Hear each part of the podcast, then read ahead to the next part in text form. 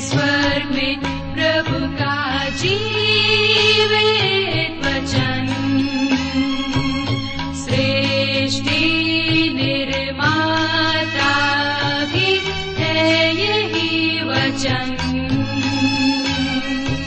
नमस्कार श्रोताओ, कार्यक्रम सत्य वचन में आप सभी का हार्दिक स्वागत है।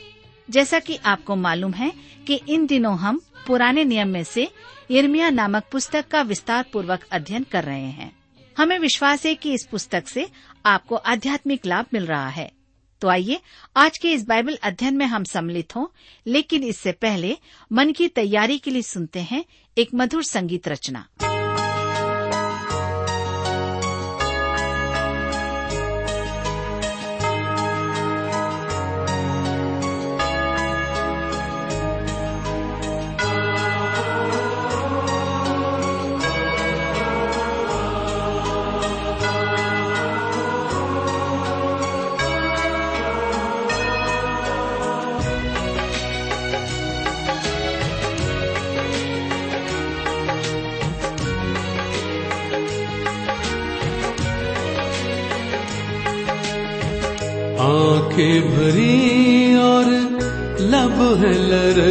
लरजते आए हैं बन के सवाली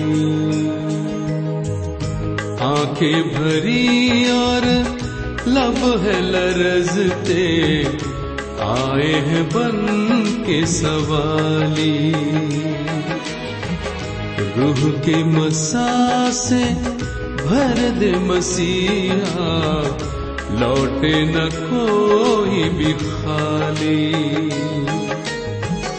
आँखें भरी और लब है लरजते, आए हैं बन के सवाली। प्रिय मित्र, प्रभु यीशु के पवित्र और मधुर नाम में आप सबको मेरा नमस्कार। मैं कुशल पूर्वक हूँ और मुझे आशा है कि आप सब भी परमेश्वर की दया से कुशल पूर्वक हैं और आज फिर से परमेश्वर के वचन में से सुनने और सीखने के लिए तैयार बैठे हैं। मैं आप सभी श्रोता मित्रों का इस कार्यक्रम में स्वागत करता हूँ और अपने उन सभी नए मित्रों का भी जो पहली बार हमारे इस कार्यक्रम को सुन रहे हैं।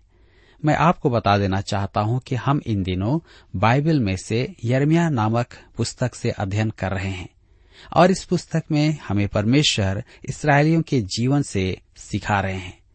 तो मित्रों, इससे पहले कि आज हम अपने अध्ययन में आगे बढ़ें, आइए हम सब प्रार्थना करें और आज के अध्ययन के लिए परमेश्वर से सहायता मांगें।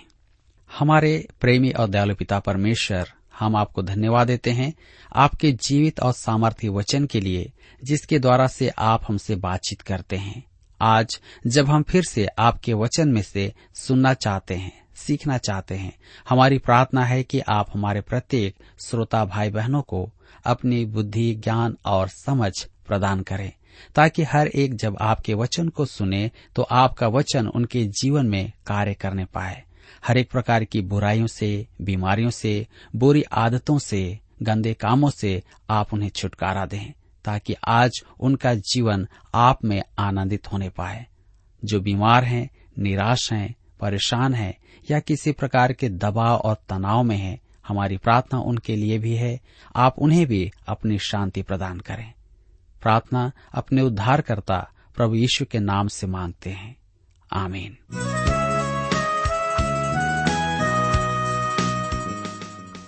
मेरे मित्रों, जैसा कि मैंने आपको बताया कि हम इन दिनों यरमिया की पुस्तक से अध्ययन कर रहे हैं और हम देख रहे थे पिछले अध्ययन में कि एक कुम्हार जिसका उदाहरण परमेश्वर ने हमें समझाने के लिए लिया है। कुम्हार का उदाहरण देकर परमेश्वर हमें समझाना चाहता है कि हम उसके हाथ में एक मिट्टी का लोंदा है और हमें रूप देने अर्थात आकार देना उसका एक उद्देश्य है। इसी कारण वह हमें परिस्थितियों में चाक पर चलाता है। एक दिन हम पर स्पष्ट होगा कि इसमें उसका एक उद्देश्य है। जैसा भजन संहिता सत्रह उसके पंद्रह पद में लिखा है, जब मैं जागूँगा, तब तेरे स्वरूप से संतुष्ट होऊँगा।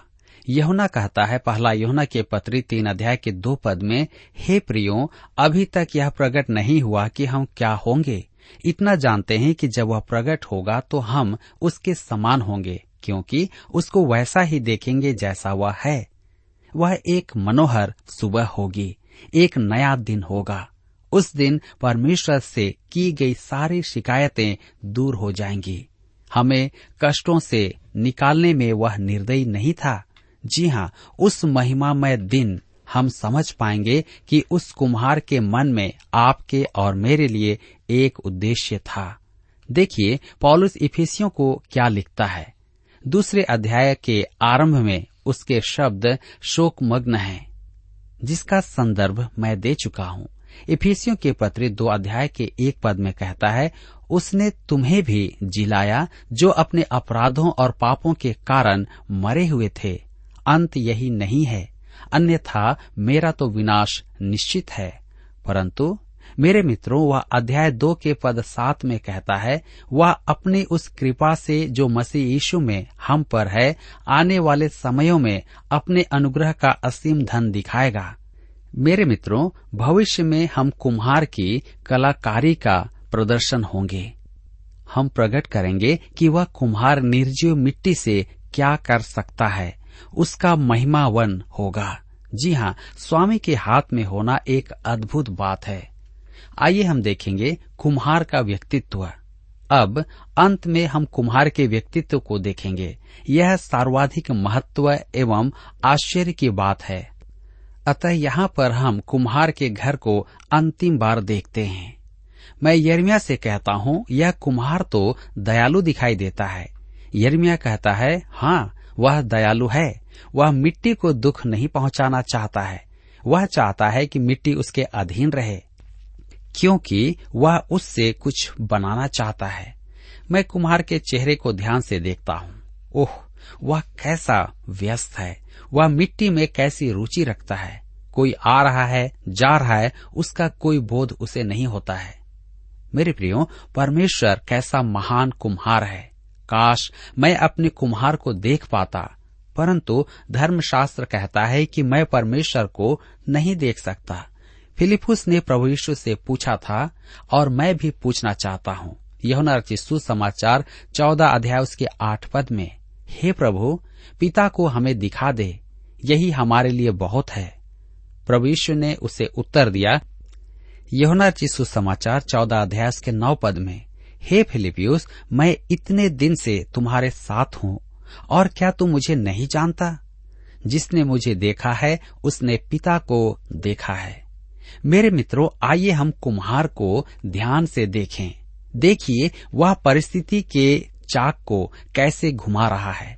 उसके हाथों को देखिए, कैसी कुशलता और कैसी कला, कैसे समर्पण और कैसी कोमलता। और प्रेम के साथ वह मिट्टी के लोंदे पर काम करता है।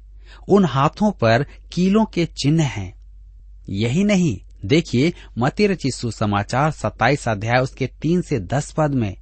जब उसके पकड़वाने वाले यहूदा ने देखा कि वह दोषी ठहराया गया है तो वह पछताया और तीस चांदी के सिक्के प्रधान याचकों और पुर्णियों के पास फेर लाया और कहा, मैंने निर्दोष को घात के लिए पकड़वा कर पाप किया है। उन्होंने कहा, हमें क्या? तू ही जान।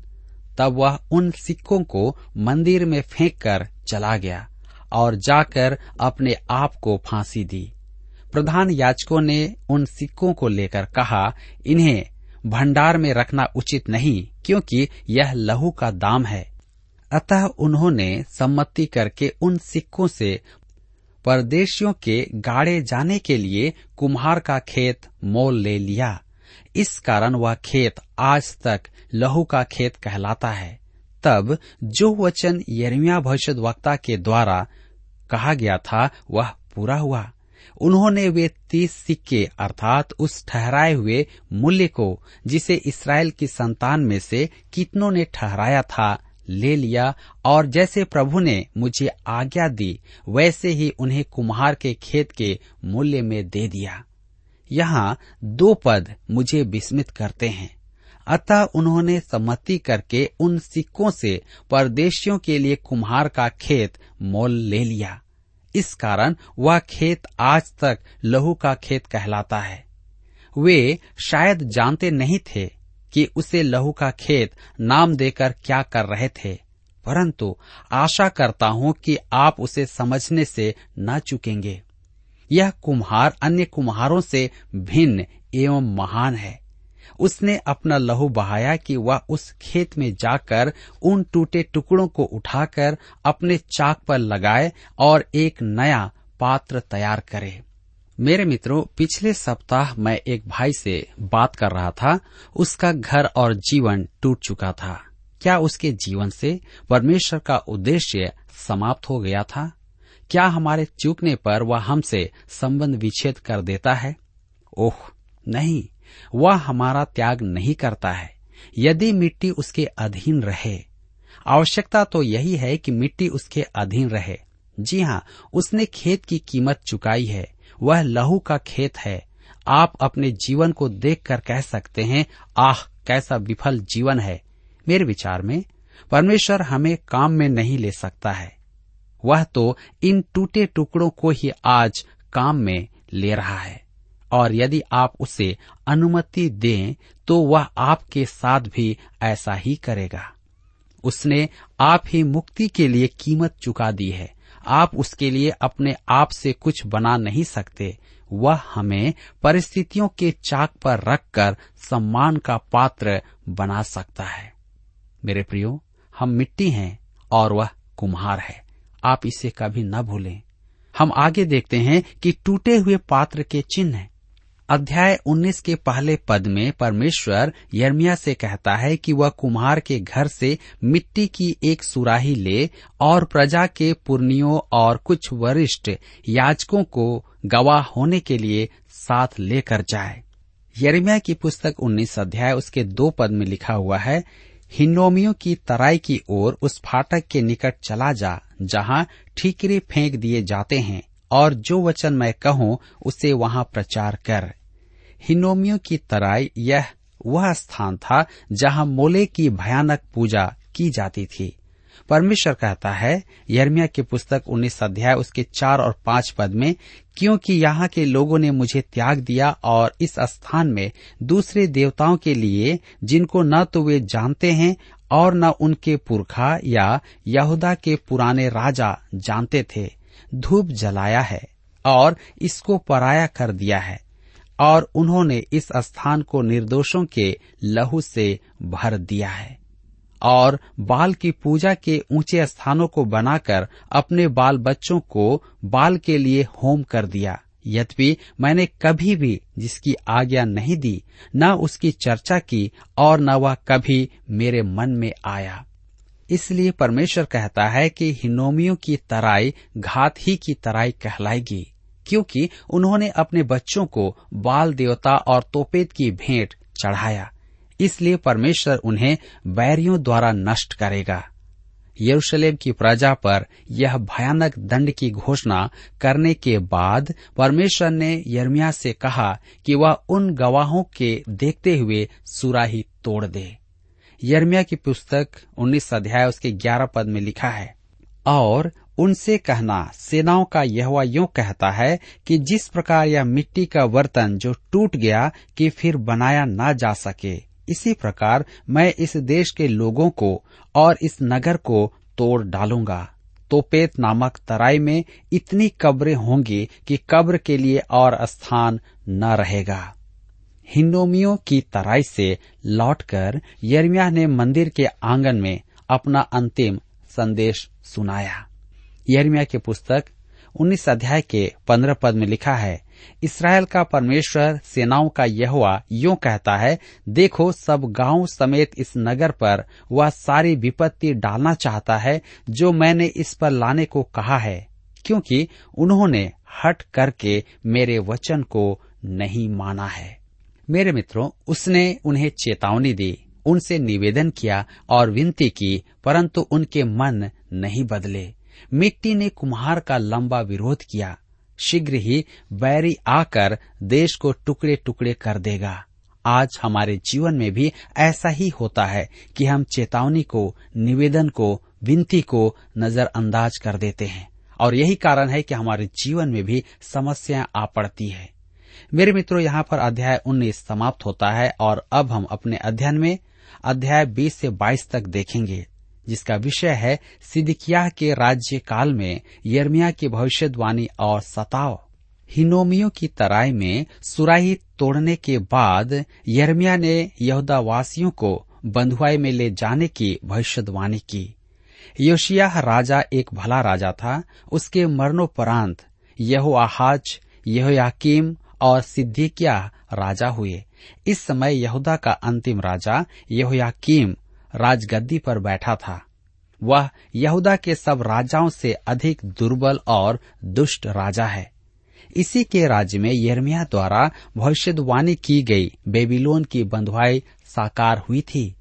अब हम यर्मिया की सेवा और उसके जीवन में परिवर्तन देखेंगे। परमेश्वर का वचन सुनाते समय वह हठी और कठोर था। परंतु व्यक्तिगत रूप से वह कोमल हृदय का मनुष्य था। उसके मित्र योशियाह की मृत्यु पर यर्मिया आँसू बहाकर रोया था। योशियाह के अनुगामी तीनों राजाओं ने यर्मिया की सेवा को स्वीकार नहीं किया था। उन्होंने उसे तुच्छ जाना और उसके संदेश को अनसुना कर दिया। परंतु वह व्यक्तिगत रूप से सताया नहीं गया था। अध्याय बीस में हम देखेंगे कि यर्मिया को पहली बार सताया जा रहा है। आइए आप मेरे साथ पढ़िए यर्मिया की पुस्तक बीस अध्याय, उसके एक और दो पद, जहाँ पर लिखा हुआ है, जब यर्मिया यह भविष्यवाणी कर रहा था, तब इमेर के पुत्र पशहूर ने, जो याजक और यहवा के भवन का प्रधान रखवाला था, वह सब सुना। तब पशहुर ने यर्मिया भविष्य वक्ता को मारा और उसे उस काठ में जकड़ दिया, जो यहवा के भवन के ऊपर बिन्यामीन के फाटक के पास है। मेरे प्रियो, ध्यान दीजिए, सताव का आरंभ कहाँ से होता है? धर्म तंत्र से। आज परमेश्वर के वचन की हानि और बाधा मुक्त विचारक संगठित कलिसिया से उत्पन्न होती है, क्योंकि वे परमेश्वर के वचन को त्याग चुके हैं। वे कुछ संदिग्ध लोगों के साथ मेल करके अपने भाईचारे, सर्वप्रियता और विचारों की उदारता की डींग मारते हैं। उनमें प्रेम नहीं रह जाता है। परमेश्वर के वचन का विरोध शराब के व्यवसाय से था। राजनीतिक दलों से कहीं अधिक संगठित कलिसिया की ओर से होता है। यर्मिया का सताव धर्म तंत्र से आरंभ हुआ, बाहर से नहीं, अंदर से। यर्मिया की पुस्तक बीस अध्याय के तीन पद में लिखा है, सवेरे जब पशुहुर ने यर्मिया को काठ में से निकलवाया, तब यर्मिया ने उससे कहा, यहवा ने तेरा नाम पशहूर नहीं, मार्गो मिर्शबीब रखा है। मार्गो मिर्शबीब बड़ा विचित्र नाम है, इसका अर्थ है चारों ओर भय। यर्मिया पशहुर से कह रहा था कि उसके और उसके सब साथियों के लिए भय का भंडार रखा हुआ है। यरमिया की पुस्तक बीस अध्याय के चार पद में आगे लिखा है, क्योंकि यहुआ ने यूँ कहा है, देख, मैं तुझे तेरे लिए और तेरे सब मित्रों के लिए भी भय का कारण ठहराऊँगा। वे अपने शत्रुओं को तलवार से तेरे देखते ही वध किए जाएँगे। मैं सब यहूदियों को बेबीलोन के राजा के वश में कर दूँगा। वह उनको बंदी बनाकर बेबीलोन में ले जाएगा और तलवार से मार डालेगा। मेरे मित्रों, इस भविष्यवाणी के विषय में या इस विषय को यर्मिया बार बार दोहराएगा। दक्षिण राज्य यहूदा दासत्व में जाएगा। उसे रोकने वाला कोई भी नहीं होगा। परमेश्वर ने तो यहाँ तक कह दिया कि यदि मूसा और शामुएल भी होते तो उनका बचना संभव नहीं था। बहुत देर हो चुकी थी। वे परमेश्वर से बहुत दूर जा चुके थे। जैसा कि वर्तमान राजा और उसके अग्रगामी दो राजाओं ने अपने कर्मों से प्रकट किया है। हमें देखना यह है कि यर्मिया के साथ क्या हुआ था। उसे तुच्छ जाना गया और उसकी उपेक्षा की गई थी। परंतु अब तक उसे शारीरिक कष्ट नहीं दिया गया था। परंतु अब उसे कष्ट दिया जा रहा था और साथ ही परमेश्वर का संदेश उससे हार्दिक कष्ट पहुँचा रहा था। अतः उसने परमेश्वर को अपना त्याग पत्र देने को निश्चय किया। आपकी भावनाएँ इस भविष्य वक्ता के लिए उमड़ पड़ती है। वह वर्तमान परिस्थितियों के प्रति उदासीन नहीं था। उसे गहरी चोट पहुँच रही थी। अतः उसका बल टूट रहा था। मेरे विचार में तो उसे मानसिक आघात होने वाला था। यर्मिया की पुस्तक 20 अध्याय के नौ पद में इस प्रकार से लिखा है, यदि मैं कहूँ, मैं उसकी चर्चा न करूँगा, न उसके नाम से बोलूँगा तो मेरे हृदय की ऐसी दशा होगी, मानो मेरी हड्डियों में धधकती हुई आग हो, और मैं अपने आप को रोकते रोकते थक गया। पर मुझसे रहा नहीं जाता। यर्मिया के कहने का अर्थ था, इस संदेश से मेरे दिल को चोट पहुँच रही है और मेरा प्रतिफल धर्म गुरुओं की ओर से सताव तथा जनता की उपेक्षा है। अतः मैं त्याग पत्र दे रहा हूँ। परंतु जब वह त्याग पत्र देना चाहता था, तब उसे अनुभूति हुई कि परमेश्वर का वचन उसकी हड्डियों में आग के समान है। उसने कहा, मुझे बोलना ही होगा। मैं चुप रहकर सहन नहीं कर सकता। मेरे मित्रों, प्रचार की ऐसी अधीरता परमेश्वर के वचन के प्रचारक में होना चाहिए। आपको कैसा लगता है? क्या आपकी सेवा मात्र एक व्यवसाय है, या आपका मन उसमें लगा हुआ है? यदि आपको परमेश्वर के वचन से प्रेम है और दिल से उसका प्रसारण करना चाहते हैं तो अवसर और सौभाग्य न मिलने के कारण आपको बहुत कष्ट होगा। जब तक कि परमेश्वर का वचन आपके लिए अर्थ न रखता हो, तब तक। मेरे विचार में आपको प्रचार कार्य में प्रवेश नहीं करना चाहिए। जी हाँ आप यर्मिया के मन के संघर्ष को समझ सकते हैं। वह पुराने नियम के ईश्वर भक्तों के स्वभाव में सहभागी होता है। वह योना के समान अयुब के समान एलिया के समान प्रतिक्रिया प्रदर्शन करता है। वह एक पुराना गीत गाना आरंभ करता है, जिससे उसे कोई लाभ नहीं। वह धार्मिक विषाद था, मेरा जन्म क्यों हुआ? यर्मिया की सुने, क्या कहता है? यर्मिया की पुस्तक बीस अध्याय उसके चौदह और पंद्रह पद में। श्रापित हो वह दिन जिसमें मैं उत्पन्न हुआ। जिस दिन मेरी माता ने मुझको जन्म दिया, वह धन्य न हो, श्रापित हो वह जन जिसने मेरे पिता को यह समाचार देकर उसको बहुत आनंदित किया कि तेरे लड़का उत्पन्न हुआ है। क्या यर्मिया स्वयं से घृणा करता था और कामना करता था कि उसका जन्म ही नहीं हुआ होता तो अच्छा था? यर्मिया बीस अध्याय के अठारह पद में लिखा है मैं क्यों उत्पात और शोक भोगने के लिए जन्मा? और कि अपने जीवन में परिश्रम और दुख देखूँ, और अपने दिन नाम धराई में व्यतीत करूँ। देखो, यह एक पुरानी कहानी है। मेरा जन्म ही क्यों हुआ था?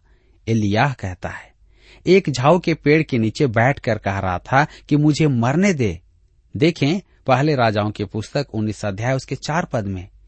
अयुब मरना चाहता था और अपने जन्म के दिन को कोस रहा था। योना भी निराश होकर मरना चाहता था। मरने की कामना करना महामूर्खता है। मेरे मित्रों, आपका जन्म तो हो चुका है और अब आप इस विषय में कुछ भी नहीं कर सकते हैं। आप कामना कर सकते हैं, परंतु कामना करने से आप मरेंगे नहीं। आज तक कोई कामना करके मरा नहीं है। यर्मिया बहुत निराश है। आपके मन में उसे आलिंगन करने शबासी देने और प्रोत्साहित करने की प्रबल इच्छा होगी।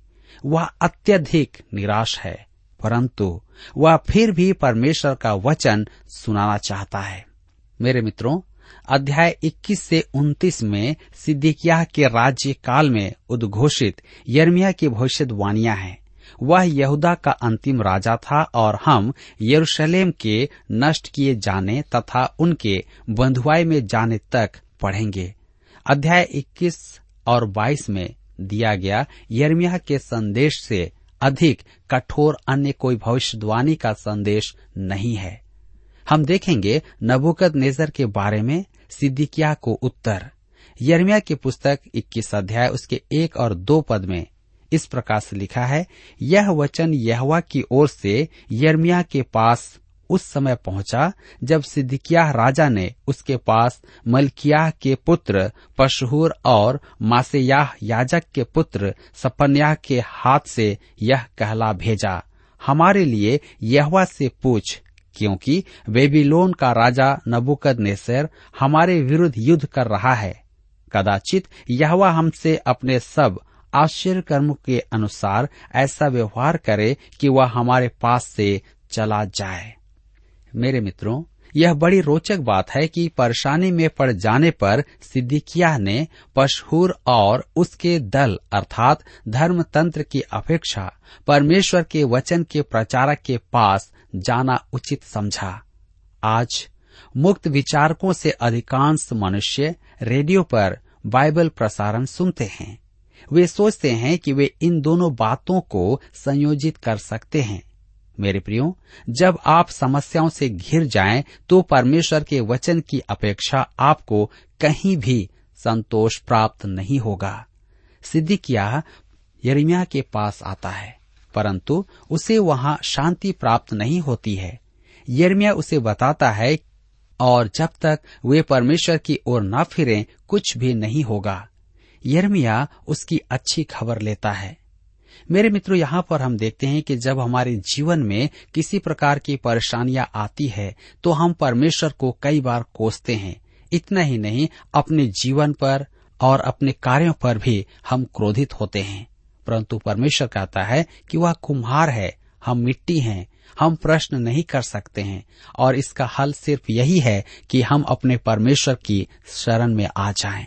क्योंकि वह चाहता है कि हम उसके निकट आएँ, ताकि हम उस महान शांति को प्राप्त कर सकें, जिसे वह आपके और मेरे जीवन में देना चाहता है। मेरे मित्रों, यहाँ पर आज हमारे अध्ययन का समय समाप्त होता है, और मैं विश्वास करता हूँ कि आज के इस अध्ययन के द्वारा आपने अपने जीवन में अवश्य ही आत्मिक लाभ प्राप्त किया है। प्रभु इस वचन के द्वारा आप सबको बहुतायत से आशीष दे।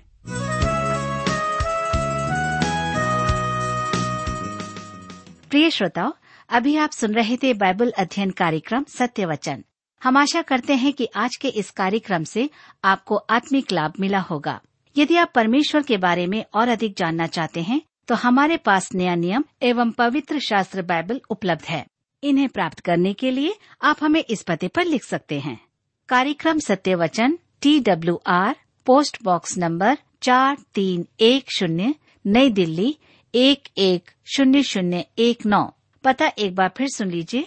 कार्यक्रम Satyavachan T W R post box number four three one zero New Delhi one one zero zero one nine और हाँ श्रोताओ, याद रखें कि पत्र लिखते समय आपका नाम और पता साफ़ साफ़ लिखा होना चाहिए। इसके अलावा आप हमसे टेलीफोन के माध्यम से भी बातचीत कर सकते हैं, जिसमें हमारे काउंसलर या सलाहकार आपको सलाह देंगे। तो नोट कीजिए हमारा मोबाइल नंबर नौ नौ पाँच आठ आठ दो शून्य चार एक चार।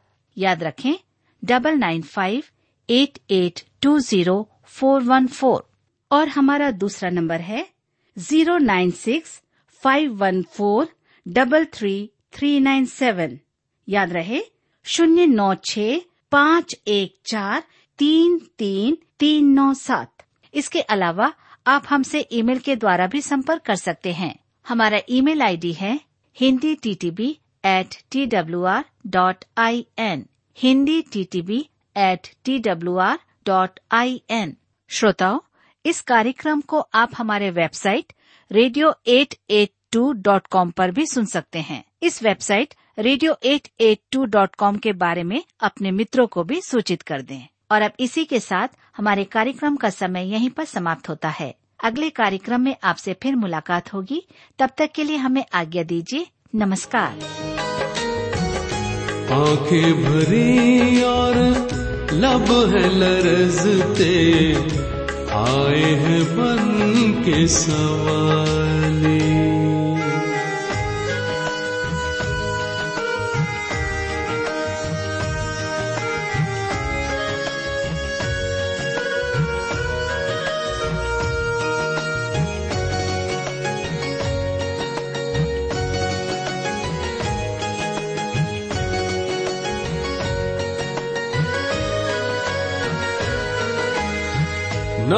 नादिम है अपने गुनाहों पे यीशु, गर्दन शर्म से झुकी है।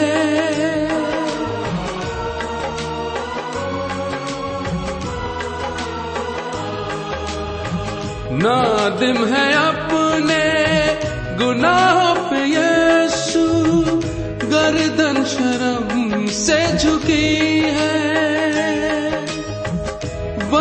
Oh.